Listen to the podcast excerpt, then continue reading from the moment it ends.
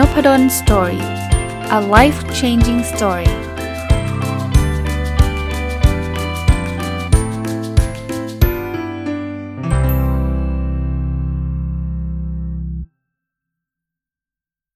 สวัสดีครับ ยินดีต้อนรับเข้าสู่นพดล Story พอดแคสต์นะครับ วันนี้ไม่ได้มีการรีวิวหนังสือนะ แต่วันนี้อยากจะมาชวนคุยเรื่องหัวข้อคือการทำงานประจำอย่างไรให้มีความสุขนะครับ ก็ต้องบอกแบบนี้นะ จริงๆคาว่างานประจำเนี่ยมันก็ไม่ได้แปลว่าจะต้องมีความทุกข์เสมอไป คือหลายคนเนี่ยอาจจะโยงนะหนังสือหลายๆเล่มก็จะพูดบอกว่าเออเราออกมาทำเองดีกว่ามีอิสระมากกว่าหรืออะไรแบบนี้นะครับแล้วก็ดูกลายเป็นว่างานประจำกลายเป็นกลายเป็นคำที่ไปเชื่อมโยงกับเรื่องของความทุกข์เรื่องของความอึดอัด เรื่องของความน่าเบื่อนะครับ ต้องต้องเรียนแบบนี้ก่อน ส่วนตัวผมก็ทำงานประจำนะครับ ผมเป็นอาจารย์มหาวิทยาลัยนะครับ แล้วก็ทำอย่างมีความสุขคราวนี้ผมก็เข้าใจอีกมุมหนึ่งนะครับสำหรับคนที่ทำแล้วไม่มีความสุขอะวันนี้ก็เลยอยากจะมาแลกเปลี่ยนแล้วก็อยากจะมาแชร์นะครับ อย่างแรกเนะทำไมงานประจำถึงไม่มีความสุข ก็ต้องบอกว่าส่วนใหญ่แล้วเนี่ยมันมักจะโยงกับเเรียกว่า 3 ปัจจัยหลักๆนะครับ ปัจจัยที่1เนี่ยก็คือมันมันไม่ค่อยมีอิสระนะครับ คือถ้าเกิดเราออกมาทำเองที่คนใฝ่ฝันว่าอยากที่จะมาเป็น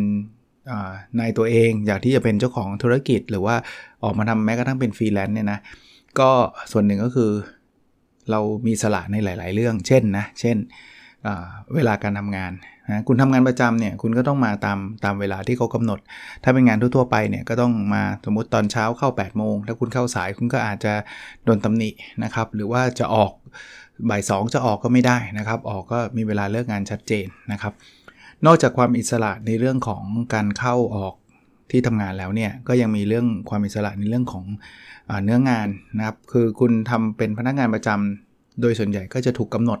ว่าให้ต้องทำอะไรเมื่อไหร่อย่างไรนะครับ แล้วก็เนื้องานที่หัวหน้าส่งมา ส่วนใหญ่ก็ก็คงต้องทำตามนะถ้าเราบอกว่าไม่เอาไม่อยากทำก็ไม่ได้ แต่ว่าถ้าเราออกมาทำเองนะครับเป็น นายตัวเองหรือว่าเป็นผู้ประกอบการเนี่ยบางทีเราก็มีส่วนมีสิทธิ์ได้เลือกบางบางเรื่องนะว่าเฮ้ยลูกค้าเขารีควายให้เราทำอันนี้เราไม่อยากทำเราก็ปฏิเสธไปนะครับ ปัจจัยที่2เนี่ยก็คือความสามารถคืองานประจำเนี่ยบางทีถ้าถ้าใครโชคดีได้ทำในสิ่งที่ตัวเองเก่ง ก็ถือว่าโชคดีก็ก็จะก็จะไม่มีปัจจัยเรื่องนี้ แต่ว่าบางทีเราก็ไปโดนแอสไซน์ให้ให้ทำในสิ่งที่เราไม่เก่งไอ้ที่เราเก่ง เราอยากทำก็ดันไม่ใช่หน้าที่ของเราอีกนะพอเราทำอะไรที่เราไม่เก่งมันก็ฝืนๆแล้วเราก็ไม่ชอบผลลัพธ์มันก็ออกมาไม่ดี ก็โดนด่าโดนว่าอีกก็ก็เป็นปัจจัยสำคัญที่ทำให้คนก็ไม่ค่อยไม่ค่อยมีโอกาสทำตรงนี้ได้ได้ดีมากนักในบางในบางกรณีนะครับ ปัจจัยที่ 3 ที่ทำให้คนรู้สึกเบื่อคืองานประจำมันดูเหมือนผลลัพธ์ที่ได้เนี่ยมันไม่ได้ตอบโจทย์ชีวิตอะอะตรงๆนะบางทีบางคนเขาก็พูดบอกว่าทำเหนื่อยเหนื่อยเหนื่อยแทบแย่ก็สุดท้ายก็มีแต่องค์กรที่ได้กำไรไป บริษัทได้กำไรเยอะแยะเจ้าของรวย ตัวเองก็เงินเดือนอยู่แค่นี้แหละนะครับเขารู้สึกว่างานที่เขาทำมันไม่ได้มี Impact อะไรยังไงนะครับแล้วเขาบางทีเขามองไม่เห็นด้วยนะมันจะช่วยองค์กรมากน้อยแค่ไหนก็ยังไม่รู้แปลว่าเขาก็ไม่สามารถเชื่อมโยงได้ ไม่เหมือนกับงานที่มันเป็น งานอิสระนะงานอิสระเนี่ยเราเราเมื่อกี้เราพูดถึงความสามารถใช่ไหมเราก็เลือกได้นะว่าเราเก่งเรื่องไหนเราจะทำเรื่องไหนเลยในขณะเดียวกันเนี่ยยิ่งเราทำได้ดีนะเงินก็จะวิ่งเข้าหาเราหรือว่าความสำเร็จก็จะวิ่งเข้าหาเรา เพราะว่ามันเป็นเราเป็นเจ้าของงานหรือเจ้าของกิจกรรมนั้นนะครับเจ้าของกิจการต่างๆสามปัจจัยนี้ก็ทำให้หลาย ๆ คนเนี่ยทำงานประจำแล้วก็เบื่อ แน่นอนโจทย์เมื่อกี้ผมบอกว่าเออทำงานประจำอย่างไรให้มีความสุขเนี่ย ถ้าเป็นเคสอุดมกติกรณีอุดมกติก็คือ ก็ทำให้ 3 เรื่องนี้มันมันเพิ่มขึ้น เช่นออลองไปหางานประจำที่คุณมีสละมากมากกว่านะครับ คุณอาจจะที่นี่โหหัวหน้าสั่งอย่างเดียวเลยไม่ให้เคยไม่เคยถามความคิดเห็นเราเลย หรือว่าไม่เปิดโอกาสให้เราเลือกทำเลยเนี่ยก็ลองไปหาที่อื่นที่มีอิสระมากขึ้นนะครับถ้าถ้าหาได้ก็ดีเราก็จะได้ตอบโจทย์เรื่องนี้หรือว่าไอ้ไอ้ประเด็นที่ 2 คือเรื่องของที่เราไปทำในสิ่งที่เราไม่เก่งเนี่ย ก็ลองไปหาที่อื่นที่เขาเปิดโอกาสให้เราทำในสิ่งที่เราเก่งนะครับ แต่องค์กรเดิมมันมันไม่มีอะมันไม่มีให้เลือกอะคุณต้องทำแบบนี้เท่านั้นเนี่ยคุณก็ลองไปหาที่ที่คุณสามารถใช้ความสามารถคุณได้เต็มที่นะครับ ตรงตรงความสามารถคุณดีกว่านะหรือว่าข้อที่3เนี่ยคือทำไปแล้วไม่ไม่ไม่เห็นผลลัพธ์ หรือว่าไม่รู้ว่ามันมันช่วยคุณได้ยังไง ก็อีกเช่นกันนะไปหางานที่มันเป็นแบบนี้ที่ ทำแล้วเรารู้สึกว่ามันมี Impact ทำแล้วมันมีผลลัพธ์ให้เห็นนะครับ ไม่ว่าจะเป็นผลลัพธ์ทางการเงิน หรือว่าจะเป็นผลลัพธ์ทางด้านจิตใจ เช่นโหงานนี้มันช่วยเหลือคนเยอะเนอะอะไรเงี้ยถ้าคุณรู้สึกว่างานที่คุณทำมันมีความหมายอะ่ะคุณก็จะมีใจมากขึ้นนะครับ การทำงานประจำก็จะมีความสุขมากขึ้นนะถ้าจะแนะนำตรงๆก็จะแนะนำแบบนี้ แต่ว่าผมก็เข้าใจข้อจำกัดอีกประการหนึ่งคือ มันหาไม่ง่ายไงอาจารย์อ่าใช่ ถ้าหาง่ายเราคงหาแล้วใช่ไหม หรือว่าข้อจำกัดคือเราก็กลัวว่าถ้าเราลาออกไปหางานใหม่เออบางทีมันก็มันก็อาจจะไม่ได้ดีกว่าเดิม หรือว่าไปเจอหัวหน้าใหม่ หรือว่าเจอสิ่งแวดล้อมใหม่จะแย่กว่าเดิมก็ได้นะครับตอนนี้พอพอคือเราก็พอรู้นะ ผมก็พยายามแชร์ว่า 3 ปัจจัยเนี้ยพยายามหาที่มันตอบโจทย์แล้วมากที่สุดเนี่ยแต่สมมุติว่าหาไม่ได้เนี่ยจะทำยังไงดีนะครับ ผมเป็นคนหนึ่งนะที่ไม่ได้เชียร์ ให้แบบมุทะลุดูดันลาออกมาทันทีโดยไม่มีแผนนะครับถามว่ามีมีหลายคนส่งอินบ็อกซ์เข้ามาถามนะครับ ว่ามันเบื่องานมากเลยจะลาออกแล้วอะไรเงี้ยก็โดงตรงนะผมคงไม่สามารถฟันธงได้ว่าควรลาออกหรือไม่ควรลาออก เพราะว่าบริบทของแต่ละท่านก็จะมีความแตกต่างกันนะครับ แต่ผมจะไม่ไม่เคยเชียร์ว่าออกเถอะออกเลย อย่าไปสนใจออกเลยนะอันนี้เราต้องเทรดออฟนะว่าการที่เราจะอยู่ต่อเนี่ยมันทรมานเราขนาดไหน ถ้ามันทรมานขนาดแบบทำให้ร่างกายและจิตใจเราแย่เนี่ยก็คงไม่มีทางเลือกนะ ผมคิดว่ายังไงสุขภาพกายสุขภาพใจเราสำคัญที่สุดนะครับ ถ้าเกิดมันแย่ไปแล้วบางทีมันเอาคืนมาไม่ได้ด้วยเนี่ยอย่างเงี้ยออกนะออกแล้วค่อยว่ากันแต่ว่าบางทีมันก็ไม่ได้เลวร้ายขนาดนั้น แต่ว่ามันก็ไม่ดีที่เราจะต้องไม่มีไม่เหมือนไม่มีทางออกอะดันทุลังไปทำไมผมถึงไม่เชียร์ออก เพราะว่าบางทีการออกเนี่ยมันอาจจะไม่ช่วยแก้ปัญหา แล้วมันอาจจะเพิ่มปัญหาอีกอีกเรื่องหนึ่ง คือแน่นอนออกมาเนี่ยจะดูว่ามีสละมากขึ้นนะครับ จะดูว่าไอ้ความเครียดที่มีอยู่ความโดนบังคับให้ทำทำแล้วไม่ถนัดทำแล้วโดนด่า พวกนั้นอาจจะหายไปก็จริง แต่เราจะมีความเครียดอันใหม่เข้ามา คือเราไม่มีเงินเลี้ยงเลี้ยงดูตัวเอง เราออกมาเสร็จปุ๊บเนี่ยเราก็ใหม่ ๆ อาจจะโอเค เดือนแรกไม่เป็นไรหางานยังไม่ได้ไม่เดือดร้อนนะเดือน 2 เดือน 3 ออกมาทำเองนะ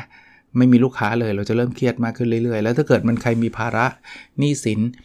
โดนจะบ้านจะโดนยึดรถจะโดนยึดลูกไม่มีเงินจะเรียน อันนี้ผมว่างานหนักเผลอๆหนักกว่าหนักจะเครียดหนักกว่า ตอนที่เราทำงานประจำแล้วโดนเจ้านายด่าด้วยซ้ำนะครับ ก็เลยไม่ได้ไม่ได้เชียร์คราวนี้ก็กลับมาอีกคำถามแล้วแล้วให้ทํำยังไงเนี่ยเออใช่แหละถ้าอาจารย์ไปหางานใหม่ที่มันตอบโจทย์เราได้ก็ก็คงดี แต่ว่าหาก็หาไม่ได้ แล้วก็จะออกมาก็มีความเสี่ยงนะครับ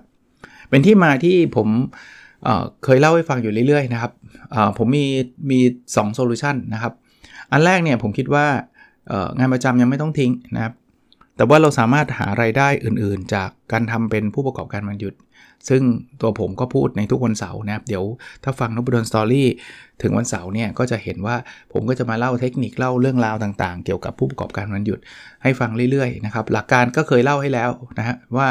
ผู้ประกอบการมันหยุดไม่ได้แปลว่าต้องลาลาออก แต่ว่าคุณใช้วันเสาร์หรือวันอาทิตย์หรือวันหยุดอื่นๆ เช่น ตอนเย็นก็ได้นะ ถ้าวันหยุดเสาร์อาทิตย์อยากที่จะแบบอยู่กับครอบครัวก็ เอาช่วงเวลาที่คุณคุณคุณคุณไม่ได้ทำงานประจำอะไม่ใช่ไม่ใช่เวลางานอะไม่ใช่ไปจิกเวลางานมาทำงานส่วนตัวนะครับไม่ขโมยเวลางานมาทำงานส่วนตัว แล้วคุณค่อยๆ เริ่มเล็ก ๆ เริ่มแบบว่าไม่ต้องลงทุนเยอะนะครับ แล้วค่อยๆสะสม พลังนะครับผมใช้คำว่าสะสมพลังคือ ก็อาจจะมีรายได้เพิ่มตอนแรกก็ยังไม่เยอะหรอกเพราะว่าเราทำแค่วันเสาร์วันเดียว แต่ว่าข้อดีคือมันมีมันมีเพิ่มมา มันเหมือนเป็นทุนที่เพิ่มขึ้นมานะครับโดยที่เราไม่ไม่ต้องลงทุนเยอะนะครับผมว่าถ้าลงทุนเยอะนี่เครียดอีกแบบหนึ่งนะครับ เอาเงินที่เก็บจากงานประจำมาลงทุนแล้วเจ๊งเลยเนี่ยคุณก็จะเสียดายนะคุณก็จะเซ็งแล้วก็เผลอๆคุณก็จะกลัวไม่กล้าทำอะไรอีก ถ้าลงทุนน้อยๆนะหรือไม่ลงทุนเลยเนี่ย ต่อให้ไม่มีใครมาซื้อเราเราก็ไม่เดือดร้อนมากนักอย่างเงี้ยการที่เราได้ทำเป็นผู้ประกอบการมันหยุดเนี่ยได้ได้หลาย ๆ เรื่องนะมันมีส่วนทำให้คุณมีกำลังในการทำงานประจำเพิ่มขึ้นด้วยทำไม เพราะว่ากฎข้อหนึ่งนะครับหรือข้อแนะนำข้อหนึ่งของผมในการทำผู้ประกอบการมันหยุดเนี่ยคือเราต้องเลือกสิ่งที่เรารักนะผมผมใช้คาว่าปามนะ P คือ passion สิ่งที่เรารัก A คือ ability คือสิ่งที่เราเก่ง นะ L คือ low investment เงินลงทุนน้อย M คือ money แปลว่าต้องสร้างไรายได้ แล้วก็ S คือ scalability แปลว่าสามารถขยายใหญ่ได้นะครับ ผมคิดว่าเอ่อถ้าเกิดเราทำงานประจำแล้วเรามีใจรู้สึกว่าเออเนี่ยเดี๋ยวเราจะได้ได้เงินนะครับส่วนหนึ่งก็มาใช้จ่ายในบ้านนี่แหละ ส่วนหนึ่งก็มาใช้หนี้นี่แหละ แต่ว่าอีกส่วนหนึ่งก็จะเป็นทุนรองรังที่เราจะไปได้ทำอะไรในในสิ่งที่เราชอบในวันเสาร์หรือวันอาทิตย์เนี่ย ผมว่าการทำงานประจำเราจะเริ่มมีความหมายมากขึ้นนะ ถึงแม้ว่า สถานการณ์ทุกอย่างยังเหมือนเดิมเจ้านายยังเหมือนเดิมอะไรเหมือนเดิมเนี่ย แต่เราเริ่มรู้สึกว่าเออเราเราทำไปนอกจากเอามาใช้ชีวิตในประจำวันของเราแล้วนะครับ ใช้จ่ายในครอบครัวแล้วเนี่ยมันยังทำให้เราเนี่ยไปต่อยอดงานที่เรารัก ที่เราทำเป็นผู้ประกอบการมันหยุด เช่น คุณอาจจะวางแผนว่าคุณจะทำคุกกี้ขายเนี่ย คุณทำงานประจำคุณทำไปนะ แต่ว่าจุดหนึ่งเนี่ยคือคุณก็รู้นะว่าเออเนี่ยได้เงินเดือนมาแล้วเนี่ยจะมีแบ่งบางส่วนเอามาลงทุน ซื้อวัตถุดิบ ซื้อเครื่องไม้เครื่องมือทำคุกกี้ แล้วก็เวลาคุณได้เงินกลับมาจากการเป็นผู้ประกอบการมันหยุดเนี่ยคุณก็จะมันมีจิตใจที่มันแบบใจใจดีอะเขาเรียกว่าอะไรนะมันแฮปปี้อะมันเป็นมันดีต่อใจเออเรียกว่าดีต่อใจอะถึงแม้ว่าเงินนั้นอาจจะยังไม่ได้เยอะขนาดงานประจำนะ แต่ว่ามันมันจะรู้สึกครับเชื่อดิ คุณมีเห็นเงินโอนเข้ามา เวลาคุณทำอะไรเนี่ย แล้วคุณคุณจะชื่นใจอะถ้าใช้ศัพท์เก่าๆเนี่ยเรียกว่าชื่นใจกับสิ่งที่คุณทำไปนะครับ อันอีกอันนึงเนี่ยงานประจำบางทีมันกลายเป็นโรงเรียนสอนเรานะ ถ้าคุณเริ่มมีกิจการของตัวเองเนี่ยคุณจะเริ่มอยากเรียนรู้หลาย ๆ เรื่อง เช่น เวลางานประจำก็ส่งคุณไป train เรื่องเทคนิคการขายเนี่ย ถ้าคุณเป็นพนักงานขายอยู่ในบริษัทเฉยๆบางทีก็ง่วงมั่งเบื่อมั่งกก็อยากรู้แหละแต่ก็เฉยๆ แต่ถ้าเกิดคุณมีผู้ประกอบการวันหยุดนี่คือ double เลย คืองานที่คุณทำอยู่คุณก็ต้องขายอยู่แล้วนะ คุณก็คุณก็ train ก็ดีครับ คุณก็เอาไปใช้ในงานประประจำแต่ว่าคุณจะอยากรู้มากกว่านั้น เพราะว่าคุณเริ่มรู้แล้วว่าอ๋อเทคนิคที่เขาอาจารย์ที่เขาเชิญมาสอนเนี่ยบริษัทเชิญมาเนี่ยอาจารย์ดังๆทั้งนั้นนะครับค่าใช้จ่ายบริษัททั้งนั้นนะครับ คุณเอามาแอพพลายกับธุรกิจคุณได้ด้วยอะถามว่าอย่างนี้เนี่ยงานประจำคุณจะเสียหายเปล่าๆนะ คุณเผลอๆดีขึ้นนะ การที่คุณได้เป็นผู้ประกอบการมันหยุดเนี่ย คุณก็สามารถเอาเอาความรู้ที่คุณมีเนี่ยไปแอพพลายกับงานประจำคุณได้นะ งานประจำคุณเคยขายอย่างเดียว แต่ว่าคุณเป็นผู้ประกอบการมันหยุดนี่คุณรู้หลากหลายนะ คุณรู้ขายคุณรู้ผลิต คุณรู้เรื่องการเงินเรื่องบัญชีเรื่องอะไรหลาย ๆ อย่างเนี่ย ก็น่าจะทำให้คุณเนี่ย จะเรียกว่ามีมุมมองที่กว้างขึ้นนะครับพอคุณมีมุมมองที่กว้างขึ้นแล้วเนี่ยผมคิดว่าโอกาสที่คุณจะประสบความสำเร็จในงานประจำก็จะสูงขึ้นด้วยนะหลายที่เลยนะครับ เดี๋ยวนี้องค์กรเนี่ยเขาสนับสนุนให้พนักงงานทำธุรกิจส่วนตัวด้วยนะครับ แต่เน้นเน้นเน้นนิดนึงนะไม่ใช่เอาธุรกิจส่วนตัวมาทำในวันจันทร์ถึงวันศุกร์เอางานประจำเอารีซอสของบริษัทมาใช้อันนั้นผิดนะครับแล้วไม่ควรทำแล้วคุณอาจจะโดนไล่ออกได้ด้วยซ้ำนะ นั้นอันนี้ก็เป็นส่วนหนึ่งนะที่ผมผมอยากแชร์ว่าคุณทำงานเบื่อๆอยู่เนี่ยคุณลองหาอะไรใหม่ ๆ ในวันเสาร์วันอาทิตย์ทำแล้วก็ทำเป็นอะไรใหม่ ๆ ที่มัน productive ที่มันสร้างไรายได้ด้วยเนี่ยคุณก็จะมีมีมีความสุขมากขึ้นกับงานประจำที่คุณทำแล้วก็อีกอย่างหนึ่งคือตัวคุณเองนะ มันก็เป็นการเพิ่มความมั่นคงทางการเงินของคุณด้วย สมมุติวันดีคืนดีเนี่ย เกิดการเลิกออฟเพราะว่าบริษัทที่คุณทำงานประจำอยู่เขาเขาเจ๊งนะครับ คุณก็ยังไม่เดือดร้อนมากนัก เพราะว่าอย่างน้อยๆ คุณก็มีไรายได้จากการเป็นผู้ประกอบการมันหยุดเนี่ยมา support ตัวคุณนะครับมามาเป็น backup อะเป็น backup ก็คือ เอ้ย มันเงินมันไม่ได้เหลือศูนย์นะ คุณก็มีส่วนนี้นะกับอีกส่วนหนึ่งนะ คือไอ้ผู้ประกอบการวันหยุดก็เป็นส่วนเสริมที่จะทำให้คุณรายได้เพิ่ม อีกส่วนหนึ่งคือการบริหารจัดการการเงินของคุณนะครับ คือการทำงานประจำเนี่ยข้อดีอย่างหนึ่งคือยังไงคุณได้เงินเดือนแน่นอนนะมันไม่ต้องมาลุ้นเหมือนกับเป็นผู้ประกอบการว่าลูกค้าจะมาหรือเปล่า คนจะมาสนใจเรามากน้อยแค่ไหน แต่ว่าถ้าเป็นผู้ประกอบการมันเออโทษทีถ้าเป็นพนักงานประจำเนี่ยสิ้นเดือนได้สิ้นเดือนได้สิ้นเดือนได้นะแต่ได้มาแล้วคุณก็ต้องบริหารจัดการนะครับ เอาเงินที่ได้เนี่ยไม่ใช่ไปใช้สุรุ่ยสุร่ายจนหมดนะก็จะต้องมีการแบ่งเงินนะครับ อะไรเป็นค่าใช้จ่ายจำเป็นก็ต้องจ่ายนะครับ อะไรที่ไม่จำเป็นคุณอาจจะแบ่งมาบางส่วน คือไม่ได้บอกว่าห้ามซื้อทุกอย่างนะแต่ว่าบางอย่างไม่จำเป็นก็อย่าฟุ่มเฟือยแล้วเงินตรงนั้นมาต่อยอดมาลงทุน เมื่อกี้ผมก็บอกว่าเอามาลงทุนในกิจการผู้ประกอบการวันหยุดก็ได้ แต่ตรงนี้ห้ามเยอะเพราะว่าผู้ผู้ประกอบการวันหยุดเนี่ยผมบอกแล้วว่าห้ามลงทุนมากนะครับเพราะมันเสี่ยง แต่คุณอาจจะมาลงทุนในในหุ้นปันผลที่มันคง ในอสังหาริมทรัพย์ ซื้อห้องปล่อยเช่า หรืออะไรแล้วแต่นั้นคุณไปศึกษาได้แต่ว่า การทำแบบนี้ก็ทำให้เกิดความมั่นคงในงาน แล้วงานประจำเอง พอคุณทำมันแบบนี้มาเรื่อยๆนะคุณมีการบริหารจัดการการเงินเนี่ยจนวันหนึ่งเนี่ยเขาเรียกว่าฐานะทางการเงินคุณเริ่มมั่นคงขึ้นคำว่ามั่นคงแปลว่าอะไร เช่นมีคนพูดบอกว่า คุณอาจจะต้องเตรียมเงินที่เขาเรียกว่าเงินฉุกเฉินอย่างน้อยๆ6เดือน เรียกว่าถ้าวันนี้เขาเลิกออฟคุณเนี่ยหกเดือนเนี่ยคุณยังไม่เดือดร้อนนะจะดีกว่านั้นคือเตรียมเงินไว้พอกับค่าใช้จ่าย 1 ปี คุณคำนวณดูนะฮะค่าใช้จ่ายเอาที่จำเป็นนะไม่เอาที่แบบว่าต้องไปเที่ยวต่างประเทศปีหนึ่งห้าครั้งอะไรเงี้ยนั้นไม่จำเป็นเอาที่แบบกินอยู่ผ่อนรถผ่อนบ้านเอ่อค่าเล่าเรียนลูกอะไรเงี้ยที่มันจำเป็นจริงๆเนี่ย คุณเซตไว้แล้วคุณบอกว่ามีสัก 6 เดือนหรือมีทั้งปีหนึ่งเนี่ยการทำงานประจำช่วยเติมฝันตรงนี้ได้นะครับตัวคุณก็จะเริ่มรู้สึกมั่นคงมั่นคงเรื่อยๆ บวกกับถ้าคุณทำผู้ประกอบการวันหยุดอยู่ด้วยเนี่ยนะคุณก็จะยิ่งมีรายได้เพิ่มขึ้นมาอีก มันก็ยิ่งทำให้คุณไปถึงฝันนั้น เร็วขึ้นโดยที่คุณยังทำงานประจำอยู่นะครับ ผมเน้นว่าไม่ได้ไม่ได้กระตุ้นให้ลาออกนะฮะประเด็นตรงนี้เนี่ยมันช่วยอะไรนะ ผมคิดว่าอย่างน้อยๆ mindset ของของความรู้สึก จะเรียกว่าความรู้สึกในการทำงานคุณจะเปลี่ยนไป คุณลองจินตนาการนะ ถ้าคุณทำงานโดยโดยความรู้สึกที่ว่าฉันออกไม่ได้ คือยังไงฉันต้องทำถ้าเกิดฉันออกเนี่ยฉันแย่แน่ ฉันตายแน่บ้าน ฉันโดนยึดแน่รถโดนยึดแน่ ลูกไม่มีข้าวกินแน่ มันจะเป็นการทำงานประจำที่คุณเครียดเครียดเครียดแบบเครียดมากอะ่ะแบบหัวหน้าด่าก็ต้องแบบทนเเขาให้ทำอะไรคุณคือคุณไม่มีทางเลือกอะพูดง่ายๆคุณแบบมันมันคุณต้องยอมรับสภาพอะแล้วคุณก็จะเครียดหนักผลอ่า ผลลัพธ์ทางทางด้านร่างกายทางด้านจิตใจคุณก็จะแย่ แต่เปลี่ยนใหม่นะ งานยังเหมือนเดิมนะหัวหน้าเหมือนเดิม เนื้องานเหมือนเดิม แต่คุณมีไมซ์เซตที่ว่า คุณมีเงินพอละ ทุกอย่างโอเคเลยนะ ถ้าวันนี้เอาจริง ๆ นะ ถ้าวันนี้เราเธอเออเราออกจากงานประจำไป ไม่ได้แปลว่าต้องให้ออกนะ แต่ mindset เป็นแบบนี้นะ ถึงออกไปคุณก็ไม่เดือดร้อนนะคุณพร้อมจะเปลี่ยนงานก็ได้นะถ้าเกิดสมมุติว่าคุณไม่พอใจหรือหรือแม้กระทั่งการออกมาอยู่เฉยๆก็ยังทำได้เลย เพราะว่าอะไรเพราะว่าเงินที่คุณเตรียมไว้มันมีเพียงพอ เงินที่ได้จากการลงทุนนี่ก็เรียกว่าเป็น passive income มันก็เข้ามา เงินจากผู้ประกอบการวันหยุดก็พอเผลอๆมากกว่างานประจำอีก การทำงานประจำในแบบนี้เป็นการงานการทำงานประจำที่เบาเบาสบายกว่าเยอะนะครับถึงแม้เนื้องานจะเหมือนเดิมแต่ mindset ไม่เหมือนเดิมนะครับ mindset จะเป็น mindset ที่แบบว่า เออโอเคแหละ หัวหน้าด่าก็โอเค มันก็แบบเซ็งแหละ มันโดนด่า แต่ว่ามันไม่เครียดอะมันไม่กดดันอะผมผมยกตัวอย่าง เกมกีฬาเลยกัน ถ้ามันเป็นนัดเกมกีฬาที่แบบ คุณแพ้ไม่ได้ คุณแพ้คุณตกชั้นเลยถ้ามันฟุตฟุตบอลนะนัดนี้เป็นนัดชี้ชะตาเลย คุณแพ้ไม่ได้คุณแพ้ตกชั้น ผมถามว่าการเล่นกีฬานัดแบบเนี้ย คุณเครียดปะเครียดนะ คุณแล้วคุณจะไปเจอทีมทีมระดับท็อปด้วย แล้วคุณต้องชนะ ถ้าคุณไม่ชนะคุณตกชั้นแล้วงานใหญ่เลยอะ่ะคุณเครียดหนักเลยนะ คุณเครียดหนักเลย คุณต้องไปชนะเขาอะแล้วเขาเก่งอะอะแต่กลับกันนะ ถ้าทีมคุณอะ แต้มสะสสะสมนะเตะเป็นฟุตบอลลีกเนี่ยแต้มสะสมคุณได้แชมป์แล้ว คุณได้แชมป์แล้ว แล้วคุณไปเจอทีมทีมทีมชั้นนำเหมือนกัน คุณจะเตะแบบสบายใจกว่าเยอะไหมคือแพ้ยังไม่เป็นไรเลย แพ้ก็ได้แชมป์ถามว่าอยากชนะไม่อยาก แต่ว่าถ้าแพ้เดือดร้อนไหมไม่เดือดร้อนมาก ก็ได้แชมป์อยู่แล้วไมเซตของการเล่นนัดที่2อะจะสบายกว่านัดแรก นัดแบบแรกก็คือแพ้ตกชั้น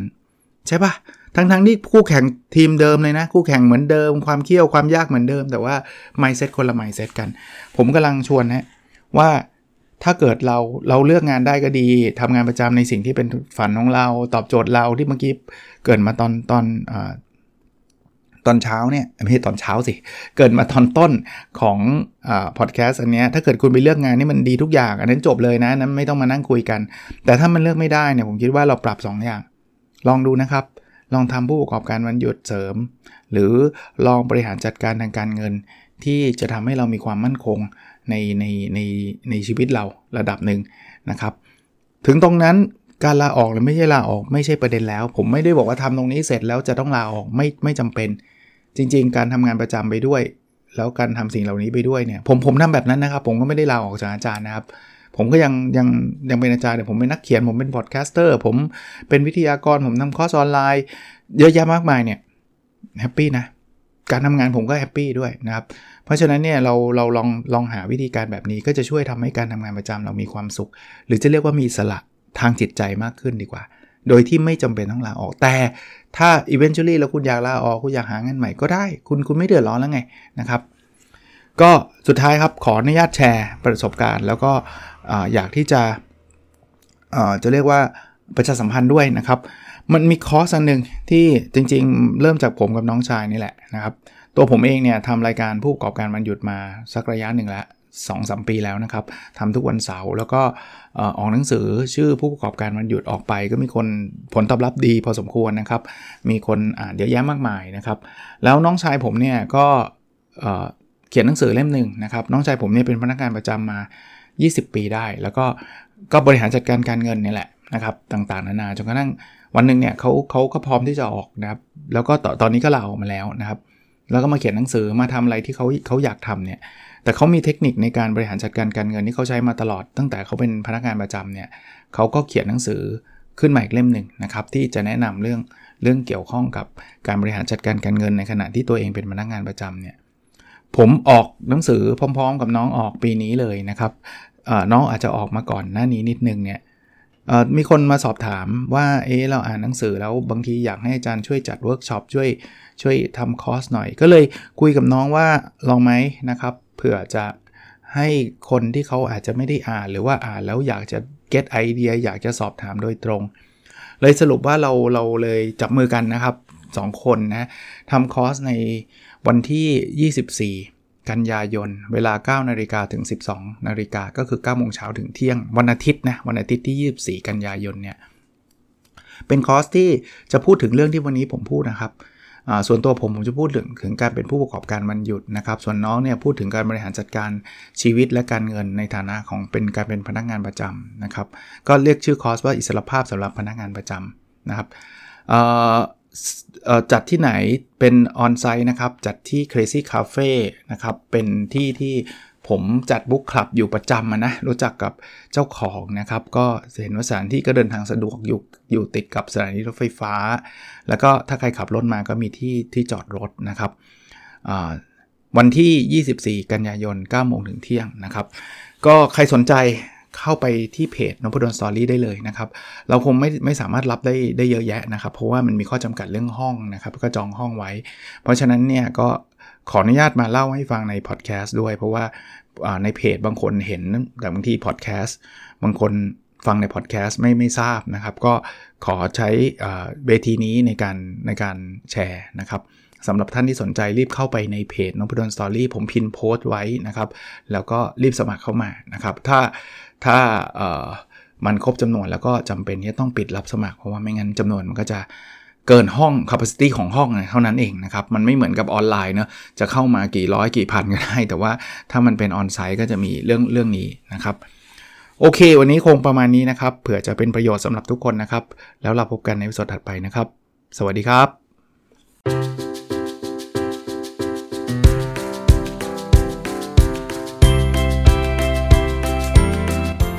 n o p a d o n Story a life changing story